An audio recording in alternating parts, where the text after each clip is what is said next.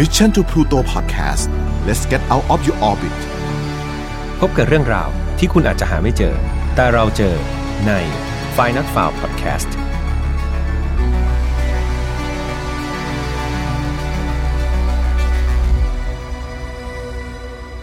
สวัสดีครับ ยินดีต้อนรับเข้าสู่ f i n a l f i l e Podcast ครับ แล้วก็อันนี้เป็นซีซั่นที่2นะครับ อย่างที่บอกไปอยู่กับผมแฮมทัชพลเช่นเคยครับ สำหรับซีซั่นนี้ครับใครที่เพิ่งเปิดเข้ามาฟังนะครับ เรื่องราวของเราก็จะมีความโหดมีความ dark นะครับ ก็ลองฟังไปแล้วรู้สึกว่ามันหนักไปหรือโหดไปอะไรยังไงคอมเมนต์กันมาได้นะครับเดี๋ยวจะให้เพิ่มหรือลดดีกีความโหดเนี่ยบอกมาได้เลยนะครับคือปกติต้องบอกก่อนว่า File Not Found เนี่ยผมก็จะเล่าเรื่องแปลกประหลาด แต่พอมาในซีซั่น2เนี่ยก็จะมีการรวมคดีฆาตกรรมมาด้วย แต่ในซีซั่นแรกเนี่ยคดีฆาตกรรมของเราครับแยกออกมาเป็น Open Case ซึ่งผมมีแขกรับเชิญประจำก็คือน้องนนท์ชนน์เอี่ยมดีนะครับหลังจากที่ทำซีซั่น2เนี่ยก็หลาย ๆ คนก็เริ่มบ่นว่า อย่าเอาน้องนนท์กลับมานะครับ วันนี้ก็เลย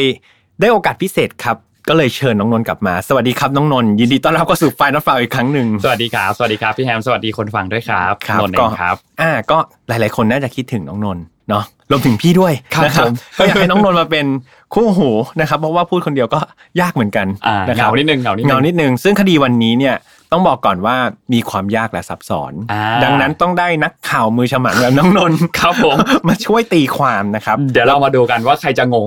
ใช่ใช่ซึ่งคือเรื่องวันนี้ต้องบอกเลยว่าไม่ได้โหดหลาย ไม่ได้เป็นมุมฆ่าฟันนะครับ แต่ว่ามันเป็นเรื่องราวของการดำเนินชีวิตของคนคนหนึ่งนะซึ่งพี่ว่ามันน่าสนใจมาก แล้วก็มีความซับซ้อนกันพอสมควรนะครับงั้นพี่เริ่มเลยแล้วกันโอเคนาะ เรื่องราวเนี่ยมันเกิดในเดือนเมษาปี 1990 ครับน้องนนท์มันมีคดีอุบัติเหตุอันหนึ่งที่โอกาโฮมาครับนะครับซึ่งตำรวจก็เข้าไปตรวจสอบที่เกิดเหตุแหละก็พบเด็กผู้หญิงคนหนึ่งไม่เด็กแล้วแหละอ่าเป็นผู้หญิงคนหนึ่งแล้วกันเสียชีวิตนะครับอยู่ในที่เกิดเหตุชื่อว่าทอนย่าดาวแทดล็อกโอเคนะครับอ่าซึ่งเดี๋ยวพี่จะเรียกเขาว่าทอนย่าแล้วกันเพราะโอเคชื่อครับเขาค่อนข้างค่อนข้างยาวเนาะโดยคุณทอนย่าเนี่ยก็เป็นผู้หญิงหน้าตาดีนะครับ สวยเลยแหละ แล้วก็มีผมสีทองในตาสีฟ้า ลองจินตนาการเอาเนาะ คือหลังจากเกิดเหตุนะครับตำรวจก็มีการพยายามจะสืบประวัติของเธอเพิ่มขึ้น ก็พบว่าจริง ๆ แล้วอดีตของคุณอ่าทอนย่าเออเกือบลืมชื่อเลยชื่อยาวเอออดีตของคุณทอนย่าเนี่ยเป็นคนที่ค่อนข้างเรียนดีนะครับมีความฉลาดพฤติกรรมดีเลย คือเธอเนี่ยจบจากโรงเรียนมัธยม Forest Park ในจอร์เจียครับแล้วก็ได้ทุนการศึกษาด้วยนะจากสถาบันเทคโนโลยีจอร์เจียนะครับด้านวิศวกรรมการบินและอวกาศ ดูอย่างนี้เรียนเก่งเรียนเก่งอะมากใช่ แต่ว่าน่าเสียดายครับ แทนที่เธอจะรับทุนการศึกษาแล้วเรียนต่อเนี่ย ปรากฏว่าเธอต้องย้ายไปฟลอริดาครับ เพื่อให้กำเนิดบุตรชายของเธออในปี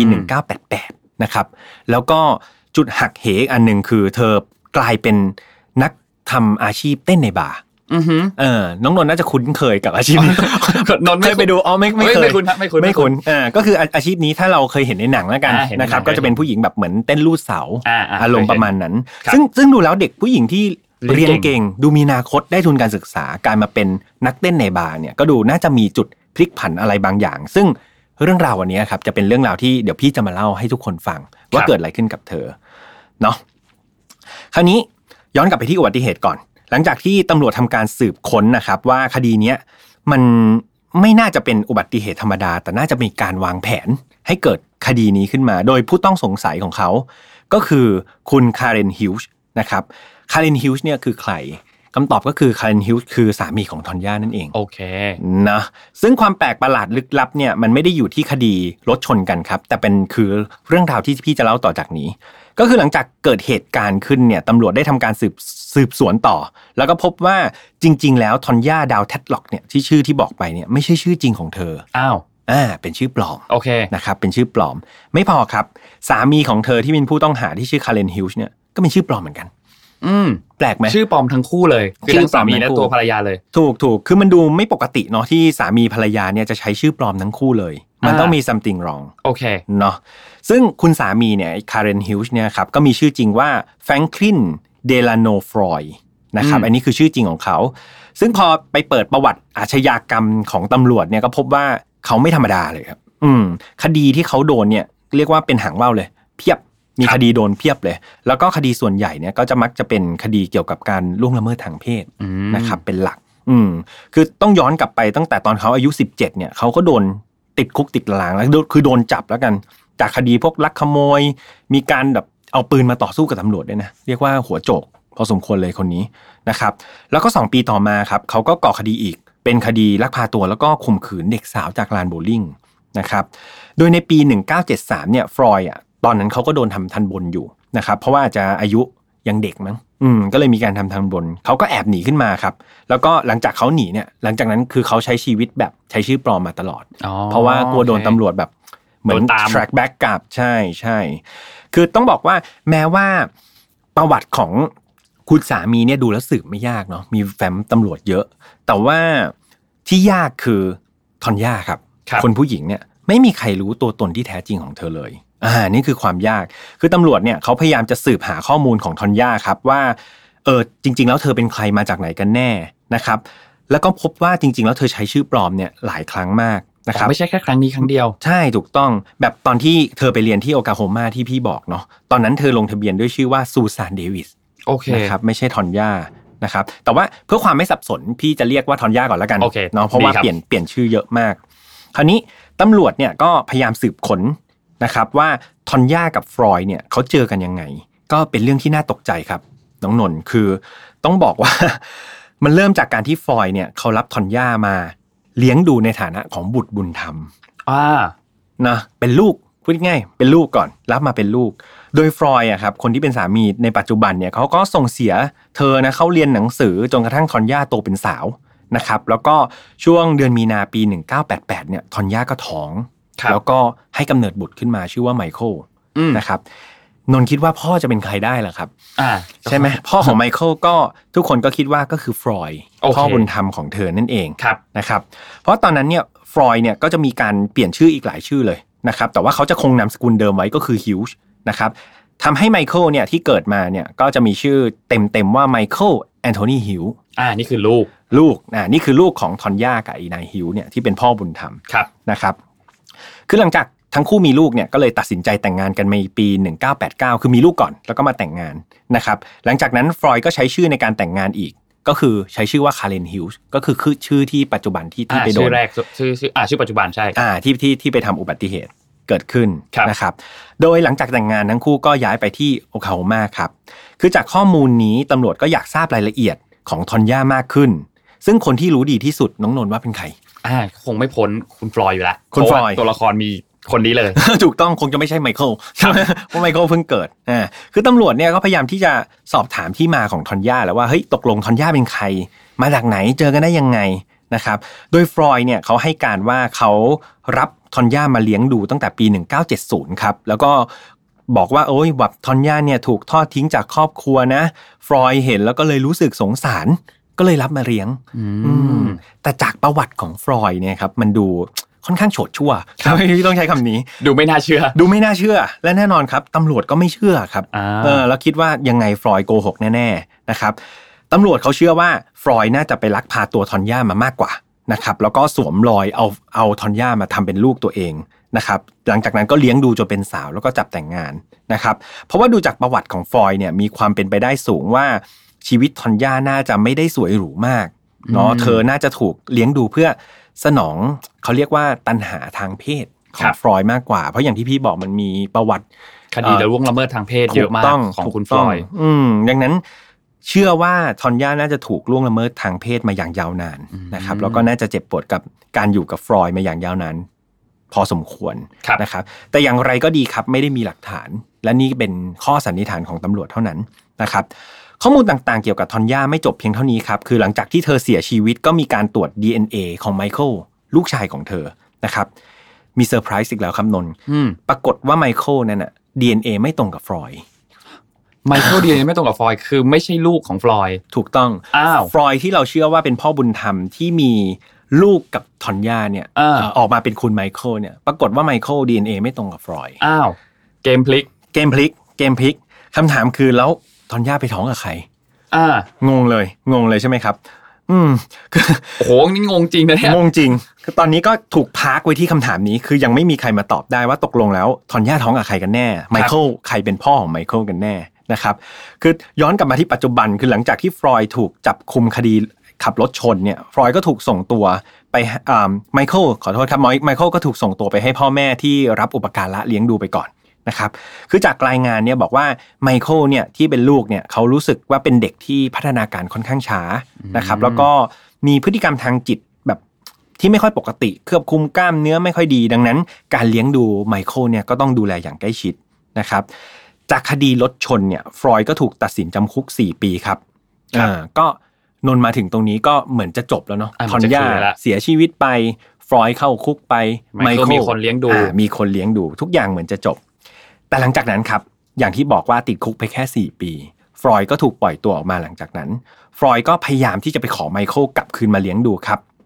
แต่สุดท้ายมันถูกปฏิเสธครับนนท์เพราะว่า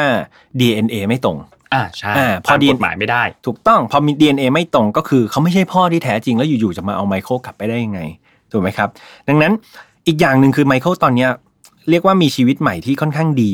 นะครับ คือไมเคิลเนี่ยเปลี่ยนชื่อเป็นแอนโทนีฮิวช์ครับนะครับ ซึ่ง กำลังเป็นเด็กที่น่ารักเลยแหละกำลังเรียนอยู่ในชั้นประถมละตอนนั้น อืม ฟลอยด์ก็อยากได้ไมเคิลคืนมาก ซึ่งพี่ไม่รู้ว่าทำไมเนาะเออดังนั้นฟรอยก็พยายามที่จะติดต่อแล้วขอคืนไมเคิลอยู่ตลอด จนกระทั่งในวันที่ 12 กันยาปี 1994 ครับฟรอยเนี่ยเดินทางไปหาตัวไมเคิลถึงโรงเรียนเลย อืมเออ แล้วหลังจากนั้นครับ เขาก็ใช้ปืนขู่คนรอบข้างอ๋อที่โรงเรียนนะครับ เขาทำการอุกอาจมากครับ เขาไปเข้าไปจี้ครูใหญ่ในห้องเรียน นะครับแล้วก็ให้พาเขาเนี่ยไปหาไมเคิลให้ได้ แล้วก็บังคับให้ไมเคิลขึ้นรถกระบะที่เขาเตรียมไว้อะครับ กับเด็กอีกคนหนึ่งพร้อมทั้งครูใหญ่ โดยให้ครูใหญ่เนี่ยเป็นคนขับอืมอืมหลังจากนั้นรถก็ถูกขับออกมาเรื่อยๆครับจนกระทั่งไปถึงป่าแห่งหนึ่งฟรอยก็บอกว่าอะครูใหญ่หยุดรถนะครับเสร็จแล้วฟรอยก็จับครูใหญ่ล็อกกุญแจมือไว้ครับ แล้วก็พาไมเคิลหายไปเลยอ่าอืมโชคดีอยู่นิดหนึ่งคือครูใหญ่กับเด็กอีกคนหนึ่งที่ขึ้นรถกระบะมาก็ปลอดภัย ไม่ได้มีร่องรอยของการถูกทำร้ายอะไรโอเคนะครับแต่สิ่งที่หายไปคือตัวไมเคิลอ่าอ่าไมเคิลคือหายไปเลยกับฟรอยด์นะครับหลังจากเกิดเหตุการณ์นี้ครับตำรวจก็ทำการตามหาแล้วก็ไล่ล่าฟรอยด์นะครับจนในที่สุดครับสองเดือนต่อมาฟรอยด์ถูกจับได้ที่เคนตักกี้ครับครับ แต่ไมเคิลไม่อยู่กับฟรอยด์อ้าวไมเคิลหายไมเคิลหายเจอแต่ฟรอยด์นะครับเบื้องต้นเนี่ยตำรวจก็พยายามซักไซ้ไล่เลียงแล้วว่า เอ้ยฟรอยด์อยู่ไหนอืมเออเป็นหรือตายครับ ซึ่งเอ่อ ฟรอยด์เนี่ยไม่ยอมบอกเลย ว่าไมเคิลเป็นยังไงอยู่ พูดแบบไต่สวนยังไงก็ไม่ยอมบอกอืมปิดปากสนิทนะครับ ตอนนั้นก็เริ่มมีข่าวลือมากมายครับว่าจริง ๆ แล้วไมเคิลอาจจะตายไปแล้วอ่าอาจจะถูกฟรอยด์ฆ่าไปแล้วนะครับ แต่ก็ไม่มีใครรู้ว่าตกลงศพอยู่ที่ไหน ก็เป็นเพียงแค่ข่าวลือนะครับ มีรายงานข่าวอันหนึ่งครับเขาบอกว่าน้องน้องสาวของฟรอยด์ฟรอยด์มีน้องสาวคนหนึ่งบอกว่าเธอเห็นว่าฟรอยด์เนี่ยกดไมเคิลที่อ่างน้ำอ่าอ่าแล้วก็มีอีกหลาย ๆ คนครับที่เป็นแหล่งข่าวบอกว่าเห็นฟรอยด์กำลังฝังร่างไมเคิลที่สุสานอือฮึนะครับแต่ว่าพวกเนี้ยมันเป็นแค่หลังแหล่งข่าวที่ไม่ได้มีการพิสูจน์อ่าไม่มีหลักฐานจริงๆไม่มีหลักฐานใช่ ดังนั้นมันก็ยังพิสูจไม่ได้ว่าเป็นความจริงทางกฎหมายเนาะในขณะเดียวกันก็จะมีแหล่งข่าวอีกที่หนึ่งครับนนท์บอกว่าเฮ้ยไมเคิลยังมีชีวิตดีนะ อยู่ในสถานที่ที่ปลอดภัยแหละ แต่ว่าฟรอยด์ไม่ยอมบอกว่าไมเคิลอยู่ที่ไหนนะครับแค่บอกว่าไม่ได้อยู่ในสหรัฐอเมริกาละโอเค อืมอืมดังนั้น ตำรวจก็เลยไม่สามารถจะปิดคดีนี้ได้ครับ เพราะว่าข้อมูลไม่มีอะไรที่เป็นสิ่งที่เราสามารถฟันธงได้ว่าอันไหนคือเรื่องจริงครับเออเพราะว่ามันขาดซึ่งหลักฐานนะครับ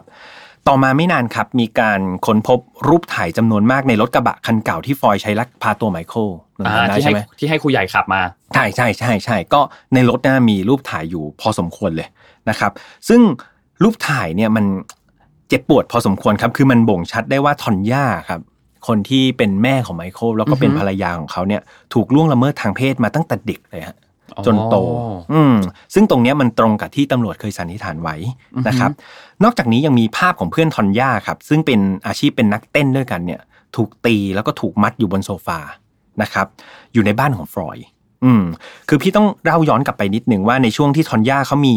อาชีพเป็นนักเต้นลูดเสาอยู่เนี่ย มันมีเหตุฆาตกรรมเพื่อนร่วมอาชีพของเขาอยู่ นะครับซึ่งคดีนั้นนะอันโซฟคือตำรวจจับไม่ได้ว่าใครเป็นฆาตกรครับนะครับแล้วก็ระหว่างที่สืบสวนคดีเนี้ยทอนย่ากับฟรอยด์อะเขาก็ย้ายถิ่นที่อยู่พอดีอืมนะครับทำให้เรื่องเนี้ยมันก็ยิ่งเหมือนซับซ้อนไปอีก ถูกมันก็เลยแบบเออหาคนจับไม่ได้เลยว่าเออตกลงเป็นใคร ซึ่งภาพเหล่านี้ครับมันกลายเป็นหลักฐานในการพิจารณาคดีคดีนั้นเลยนะครับว่างั้นฟรอยด์ต้องมีส่วนรู้เห็นในการเสียชีวิตของเพื่อนทอนย่าแน่นอนครับ นะครับซึ่งผลก็คือฟรอยด์ถูกตัดสินประหารชีวิตครับจากเคสนี้อ๋อเพราะว่าโดนหลายกระทงไงอ่าไม่ใช่ว่าจะเป็นกระทำชำเราเด็กใช่ไหมตอนที่ทอนลักย่าพาเป็นตัวด้วยอ่าลักพาตัวเออที่เข้าไปข่มขู่ครูใหญ่จับไมเคิลไปรวมถึงเนี่ยฆาตกรรมเพื่อนของทอนย่าคือแบบโหดหลายกระทงมากครับนะครับ จนถึงทุกวันนี้ครับฟรอยด์ก็ยังไม่เปิดเผยข้อมูลว่าสุดท้ายแล้วเนี่ยใครคือพ่อที่แท้จริงของไมเคิลอือหือเนาะและตัวตนที่แท้จริงของทอนย่าคือใคร นะครับ ตัวตนของทอนย่าเนี่ยถูกเก็บไว้เป็นปริศนายาวนานมากครับ แล้วก็มาถึงตรงจุดเนี้ยนนท์ก็จะรู้สึกว่าเฮ้ยทำไมชีวิตเธอมันดูคลุมเครือไปหมด เออ ตกลงเธอเป็นใครกันแน่แล้วซับซ้อนมาก ใช่มาอยู่กับฟรอยด์อะไรได้ยังไงนะครับ จนกระทั่งมีกลุ่มของ FBI ครับลงไปทำคดีนี้เลย โดยเฉพาะเออเพราะว่ามันเป็นคดีที่ซับซ้อนอย่างที่พี่บอก แล้วก็เมื่อไม่กี่ปีที่ผ่านมานี้ครับนนท์ในที่สุด FBI ก็ไขคดีนี้ได้ครับ โดยอืมทีมเนี่ยทราบแล้วว่าตัวจริงของทอนย่าคือใคร ครับอ่าใช่ไหมทอนย่าดาวแทดล็อกเนี่ยที่เราเรียกเธอมาตั้งแต่ต้นเนี่ยแท้จริงแล้วนะครับ ชื่อจริงของเธอคือซูซานมารีเซวาคิสครับอ่านี่คือชื่อของเธอ เธอเกิดในรัฐมิชิแกนครับ วันที่ 9 กันยาปี 1969 เธอเป็นลูกของคุณแซนดราคริปแมนแล้วก็คริปฟอร์ดเลเซวาคิสก็คือนามสกุลของของเธอคริปคริปฟอร์ดแมเลก็คือพ่อของเธอเนาะครับแต่หลังจากที่เอ่อทั้งคู่มีบุตรก็คือมีมีคุณ มีคุณซูซานมารีเซวาคิสเนี่ยหรือว่าทอนย่าในอนาคตคุณทอนย่าเนี่ยเออพ่อแม่ก็เลิกกันครับ แล้วก็แม่ของของทอนย่าเนี่ยพี่เรียกว่าทอนย่าแล้วกันเนาะจะได้ไม่งง แม่ของทอนย่าเนี่ยก็แต่งงานใหม่กับเดนิสเบอร์เดนเบิร์กครับอ่าแล้วก็มีลูกอีก 3 คนครับอ่าก็คือชื่ออาลิสันเอมมี่แล้วก็ฟิลิปครับอ่าหลังจากนั้นแม่ของทอนย่าหลังจากแต่งงานใหม่มีลูก 3 คนก็ไปไม่รอดอีกครับอืมอ่าก็หย่าขาดอีก ดังนั้นโดยสรุปตอนนี้แม่ของทอนย่ามีลูก 4 คนเนาะอะ ก็คือลูกสี่คนอ่าสามีเก่าคนหนึ่งก็คือทอนย่านั่นเอง แล้วก็กับสามีใหม่ที่เพิ่งเลิกกันไปอีก3คนรวมเป็นทั้งหมดสี่4คคนนอ่าคราวนี้ความยากลำบากมันคือผู้หญิงเลี้ยงเดี่ยวอะครับนนท์ต้องเลี้ยงลูก4คนก็ค่อนข้างที่จะอ่อนแอนะครับและในจังหวะนั้นครับ เธอดันโชคไม่ดีไปเจอฟรอยด์นายฟรอยด์คนนี้แหละ อืม ซึ่งก่อนหน้าเนี้ยฟรอยด์กำลังโดนคดีเลยครับลักพาตัวทำร้ายทางเพศในจอร์เจีย แล้วก็เหมือนเดิมครับเขาก็เหมือนกำลังอยู่ในช่วงของทันบน เนาะแล้วก็ระหว่างที่ทันบนทำทันบนอยู่เนี่ยเขาก็หนีออกมาได้ แล้วก็ระหว่างที่เขาหลบหนีเนี่ยครับเขาก็มาเจอแม่ของทอนย่านั่นเองนะครับซึ่งตอนนั้นนะฟรอยด์ใช้ชื่อว่าแบรนดอนคลีโอวิลเลียมเห็นไหมว่าชื่อมันแบบสารพัดเลยไอ้นายฟรอยด์เนี่ย อืมเปลี่ยนชื่อเยอะมากใช่ใช่เปลี่ยนชื่อเยอะมาก คือหลังจากฟรอยด์เจอกับแม่ของทอนย่าทั้งคู่ก็ตัดสินใจแต่งงานกันครับ แต่ว่าแม่ของทอนย่าเนี่ยดันไปทำคดีปลอมแปลงเช็ค อืมเป็นการทุจริตอ่าอ่าอย่างหนึ่งทำให้เธอต้องตัดสินจำคุก 30 วันอ๋ออ่าดังนั้นในตอนที่แม่ของทอนย่าเนี่ยจำคุกเนี่ยฟรอยด์ก็เลยมีโอกาสได้อยู่กับลูกสี่คนอ่าอ่าลูกสี่คน ดังนั้นฟรอยด์เริ่มต้นแผนเลยครับ ฟรอยด์ทิ้งลูกคนหนึ่งที่ชื่อว่าอาริสอ่าสองคนครับอาริสันกับเอมมี่ทิ้งไว้ที่สถานสงเคราะห์ครับเนาะส่วนฟิลิปลูกอีกคนหนึ่งเนี่ย ทุกวันนี้ยังหาตัวไม่เจอ ไม่รู้ว่าอืมฟิลิปหายไปไหน นะครับ ส่วนตัวซูซานเองหรือคุณทอนย่าเองเนี่ย ฟรอยด์รู้สึกว่าจะชอบมากนะครับ เพราะว่าอาจจะโตที่สุดด้วยเป็นสาวแล้วก็หน้าตาดีนะครับ ก็เลยพาหนีไปเมืองโอคลาโฮมา โดยบอกทุกคนว่าทอนย่าเนี่ยคือลูกของเขานะครับอ่าหลังจากอ่าแม่ของทอนย่าเนี่ยได้รับการปล่อยตัวเนี่ยก็พบว่าเฮ้ยลูกสี่คนหายหมดเลยอืมเออไม่ไม่รู้ชะตากรรมเลยว่าเฮ้ยเกิดอะไรขึ้นกับลูกทั้งสี่นะครับ โดยระหว่างที่ฟรอยด์ลักพาตัวทอนย่าไปนั้นเนี่ย เจ้าหน้าที่ตำรวจก็เชื่อว่า ทอนย่าน่าจะโดนล่วงละเมิดทางเพศตั้งแต่ตอนนั้นละนะครับซึ่งตอนนั้นนะทอนย่าอายุแค่สี่ขวบเองครับนนท์สี่ขวบ ใช่ใช่แต่เสียดายว่าไม่มีหลักฐานอะไรที่จะฟ้องฟรอยด์ได้ในคดีนี้นะครับอือฮึเออแต่เป็นแค่การสันนิษฐานของตำรวจนะครับ โดยน่าแปลกอีกอย่างหนึ่งคือแม่ของทอนย่าตอนนั้นน่ะก็ดันไม่ไปแจ้งความบุคคลหาย อ้าวเออทำให้ไม่มีข้อมูล DNA ไม่ได้มีการตามสืบเรื่องอะไรเลยนะครับทำให้สุดท้ายเนี่ย ทอนย่าเนี่ยหายตัวไปถึง 24 ปี หลังจากวันที่แม่ติดคุก 30 วันอะครับไม่เจอลูกเลยอีก 24 ปีนะครับจนกระทั่ง FBI เนี่ยไปทำสืบสวนไอ้คดีอุบัติเหตุที่ทำให้ทอนย่าเสียชีวิต แล้วก็สืบมาเรื่อยๆนี่แหละสุดท้ายก็เลยกลับไปเจอกับแม่ทอนย่านะครับแล้วก็มีการตรวจ DNA เพื่อพิสูจน์ว่าทอนย่ากับแม่ของเธอเนี่ย DNA ตรงกัน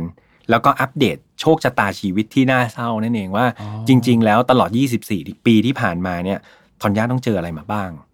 นะครับ ก็ เรียกว่าน่าเศร้าสำหรับคนเป็นแม่อ๋อเนาะทุกวันนี้ครับฟรอยด์ก็ยังใช้ชีวิตในแดนประหารยังไม่ถูกประหารเนาะครับเออแต่ว่าเขาก็ต้องทนทุกข์ทรมานกับความผิดผิดปกติทางจิตเหมือนกันเนาะแต่ดูจากสิ่งที่ทำมาก็ดูไม่ใช่คนปกติ ครับถูกนะต้องอืมดังนั้นมันก็ต้องชดใช้กรรมเอออมอยู่ในแดนประหารไปนะครับ แต่ว่าพี่ว่ามันก็อาจจะเทียบไม่ได้กับทอนย่าเนาะที่เขาอาจจะต้องทุกข์ทรมานตั้งแต่สี่ขวบเออเออ แล้วก็จบท้ายด้วยการเสียชีวิต นะครับคนคนหนึ่งที่ถ้าถ้าโดนเรื่องอย่างนี้ตั้งแต่สี่ขวบเนี่ยจริง ๆ แล้วมันจะไม่เห็นเลยนะว่าชีวิตปกติเป็นยังไงอะถูกคือเธอจะใช้ชีวิตอยู่ในแบบนั้นอะมาโดยตลอดอะอืมเราไม่รู้เลยว่าแบบ คือเหมือนกับว่าเราเราใช้ชีวิตเป็น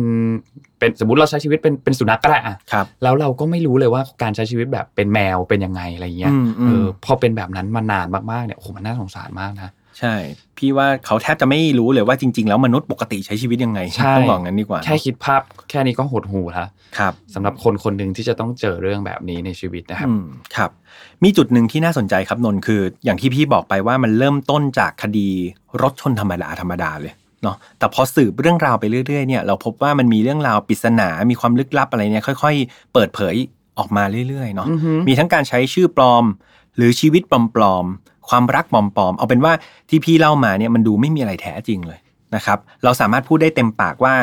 คุณทอนย่าเนี่ยชีวิตเธอเต็มไปด้วยปริศนาและความน่ากลัว ความน่าสงสารและจบด้วยความเศร้าอะพี่ต้องมองอย่างนั้นใช่อืมและปริศนาหลายๆอย่างครับนนท์อย่างที่พี่ทิ้งไว้มันยังหาคำตอบไม่ได้เลย เช่น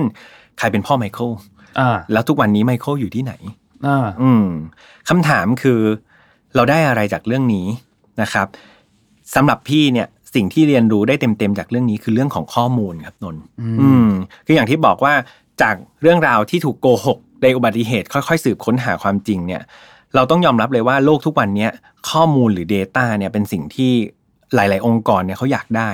เนาะอ่าใช่เพราะว่าแบบพี่ทำงานในธุรกิจธนาคารอย่างเงี้ย การที่เรามีข้อมูลของลูกค้ามากกว่าคู่แข่งเนี่ยเราได้เปรียบ เราสามารถที่จะทำผลิตภัณฑ์อะไรต่างๆเนี่ยโดนใจลูกค้าได้มากกว่าอ่าอ่าใช่ดังนั้นข้อมูลเป็นสิ่งที่ทุกคนให้ความสำคัญในตอนนี้ นนท์จะสังเกตว่าไม่ว่าทำธุรกรรมอะไรตอนนี้ต้องมีการคอนเซนส์ถูกต้องข้อมูลว่าอะอ่านนท์จะคอนเซนส์ให้พี่สามารถเข้าถึงข้อมูลนนท์ได้นะ เข้าไปดูรูปนนท์ในมือถือได้นะ หรืออะไรเงี้ย ดังนั้นคือคนเริ่มมี awareness ในเรื่องของ Data มากขึ้นในปัจจุบันนะรวมถึง Data ต่างๆเนี่ยในโลกใบนี้ ตอนนี้มันไม่ได้มีแค่ Data จริง มันเริ่มมี Data ปลอม มีเรื่อง Fake หรือว่าแม้แต่เรื่องใกล้ตัวของเราเนี่ยการทำ Account Facebook Twitter อะไรพวกเนี้ยมันก็จะมี Account หลุมที่เราใช่ใช่ใช่ที่เราใช่ Act ที่เราหลุม Act หลุมเออ Act หลุมใช่ไหมเออซึ่งมันเป็นข้อมูลปลอม ดังนั้นมันตีออกมาเป็น 2 แกนครับ แกนแรกคือการดูแลความปลอดภัยของข้อมูลตัวเองอ่าซึ่งเราต้องระมัดระวังในการให้ข้อมูลกับใครสองคือเรื่องของการ เชื่อในข้อมูลที่คนอื่นให้มาครับเออว่ามันเป็นข้อมูลจริงหรือเปล่า เพราะว่าทุกวันนี้ข้อมูลมันถูกบิดเบือนได้ง่ายมากอืมนะครับ ดังนั้นอาลองหาข้อมูลดูครับ ไม่ว่าเราจะไปทำธุรกรรมกับใคร ถ้าไม่ได้ทำกับ ผ่านสื่อกลางที่มีความน่าเชื่อถือแบบเพ่นพี่ทำสัญญากับนนท์เงี้ยต้องเช็คดีๆว่าสุดท้ายแล้วข้อมูลที่นนท์ให้พี่มาเป็นข้อมูลจริงหรือเปล่าอ่าอ่าใช่แล้วก็อยากให้มี awareness กันเรื่องของ Data ในเรื่องนี้อืมจริงเรื่องนี้สำคัญมากนะเรื่องข้อมูลเนี่ยถ้าใครได้ตามแบบข่าวที่นนท์อ่านอยู่ให้ฟังอยู่ทุกวันในตอนเช้าไลฟ์ข่าวตอนเช้าอะไรเงี้ยคหรับหรือแม้แต่ในพอดแคสต์เนี่ยนะครับอืมคือต้องบอกว่าเรื่องของข้อมูลตอนนี้เป็นสิ่งที่น่าจะมีค่ามากกว่าทอง มีค่ามากกว่าเงินทุกอย่างเลยนะครับครับเพราะว่าข้อมูลเนี่ยมันสามารถไปต่อได้เยอะมากๆ เราจะเห็นเคสตัวอย่างที่มันเป็นเกี่ยวกับเรื่องของข้อมูลอย่างเอาง่ายๆเลยคือตอนโดนัลด์ทรัมป์เลือกตั้งในปี 2016 อย่างเงี้ยก็มีอืมเคสของ Cambridge Analytica ที่เรื่องของข้อมูลเป็นเรื่องที่เปลี่ยนการเลือกตั้งได้เลยอืมนะครับอืมเพราะฉะนั้นอืมอย่างที่พี่แฮมพูดเลยครับคือเราต้องระวังเรื่องข้อมูลให้มากขึ้น ไม่ใช่แค่ระวังข้อมูลของตัวเราเองเท่านั้น แต่เราต้องระวังด้วยว่าเรากำลังรับข้อมูลอะไรเข้ามาหาตัวเราด้วยอืมถ้าเรารับข้อมูลจาก เช่น รับข้อมูลจากฝ่ายเดียวมากเกินไปอย่างเงี้ยเราก็จะเกิด bias แล้วว่าอืมโอเคเราเห็นแต่เรื่องนี้เรื่องนี้เรื่องนี้เท่านั้น พอเจออีกด้านหนึ่งปุ๊บเราก็จะรู้สึกว่าเฮ้ยเราไม่ค่อยเห็นด้วยกับด้านนี้เพราะเราเคยเห็นแต่ข้อมูลจากอีกด้านหนึ่งอย่างเดียวอะไรเงี้ยครับซึ่งเรื่องนี้ก็เป็นเรื่องที่สำคัญมากเหมือนกัน แล้วก็อยากให้ทุกคนเนี่ยคิดทุกครั้งเวลาอ่านอะไรก็ตาม อย่าเพิ่งเชื่อมันทั้งหมด ไม่ว่าแหล่งที่มาของมันจะดูน่าเชื่อถือขนาดไหนก็ตาม แต่อืมอย่าเพิ่งเชื่อทั้งหมดให้ลองคิดก่อนว่า เอ๊ะ ข้อมูลนี้มันมีความเป็นไปได้จริงๆหรอ อืม และเราค่อยตัดสินใจอีกทีหนึ่งว่าเราจะเชื่อหรือไม่เชื่อข้อมูลอันนั้น เห็นด้วยมากครับ สุดยอดมากครับน้องนนท์เป็นไงบ้างครับวันนี้คดีโหซับซ้อนมากซับซ้อนเนาะคือวันนี้เนี่ยต้องบอกว่าต้องตั้งใจฟังนะต้องตั้งใจหลายๆคนถ้าฟังแล้วงงฟังอีกรอบนะฟังอีกรอบฟังอีกรอบนะคือพี่พยายามเรียบเรียงคือข้อมูลได้มาเยอะ พยายามเรียบเรียงให้มันงงน้อยที่สุดเนาะอืมแล้วก็โชคดีมากที่วันนี้เชิญนนท์เข้ามาครับช่วยนิดนึงผมยินดียินดีเพราะมาว่ากเลย ถ้าพี่เล่าคนเดียวอาจจะเริ่มงงตัวเองครับผมพี่พี่อาจจะเริ่มงงตัวเองครับนะครับ ก็อันนี้ก็ฝากไว้แล้วกันนะครับสำหรับไฟ not f o u นะครับ ตอนนี้เราเปลี่ยนมาเป็นวันอังคารแล้ว ในอ่าซีซั่นที่2นะครับ แต่ว่าช่องทางยังมีเหมือนเดิมครับ YouTube Spotify SoundCloud Podbean Apple Podcast แล้วก็แฟนเพจนะครับ ตอนนี้หมื่นไลค์แล้วหมื่นบวกไลค์แล้วอ่าใช่ใช่อยากให้ไปติดตามแฟนเพจคือ มันไม่ได้มีแค่พอดแคสต์นะอืมเราจะมีบทความมีอะไรพวกนี้อืมที่ลงไปด้วยแล้วก็มีอะไรน่าสนใจอยู่ในนั้นเยอะเหมือนกัน ใช่ใช่ก็อยากให้ เข้าไปลองอ่านดูครับนะครับวันสำหรับวันนี้ก็ต้องขอบคุณน้องนนท์มากๆ แล้ว ขอบคุณเหมือนกันขอบคุณยินดีมากได้ๆเลยครับ โอกาสหน้าพี่จะเชิญมาอีกโอเคนะครับสำหรับได้เลยใครที่คิดถึงน้องนนท์ไป comment ได้นะครับครับบอกว่าให้เอาน้องนนท์มาทุกตอนได้เลยเดี๋ยวเอาได้พี่เลยแฮมออกไปเลยเอาน้องนนท์มาเล่าคงไม่ขนาดนั้นนะครับครับ ก็ชอบไม่ชอบยังไงก็ comment ได้ทุกๆ feedback เราครับผมยินดีมากไม่ว่าจะเป็นด้านนกาทีฟหรือโพซิทีฟครับ นะเรายินดีจริง ๆ ครับ ใช่แล้ว ขอบคุณทุกคนมาก ๆ เลยที่ติดตามนะทั้งตัว Mission to the Moon และ Mission to Pluto ด้วยครับนะครับฝากไฟล์ not file ไว้ด้วยนะครับ โอเค ได้ งั้นสำหรับวันนี้คงต้องลากันไปก่อน แล้วเจอกันใหม่วันอังคารหน้าครับ สวัสดีครับ สวัสดีครับ Mission to Pluto Podcast let's get out of your orbit พบกับเรื่องราวที่คุณอาจจะหาไม่เจอ แต่เราเจอใน f i n a l f i l e Podcast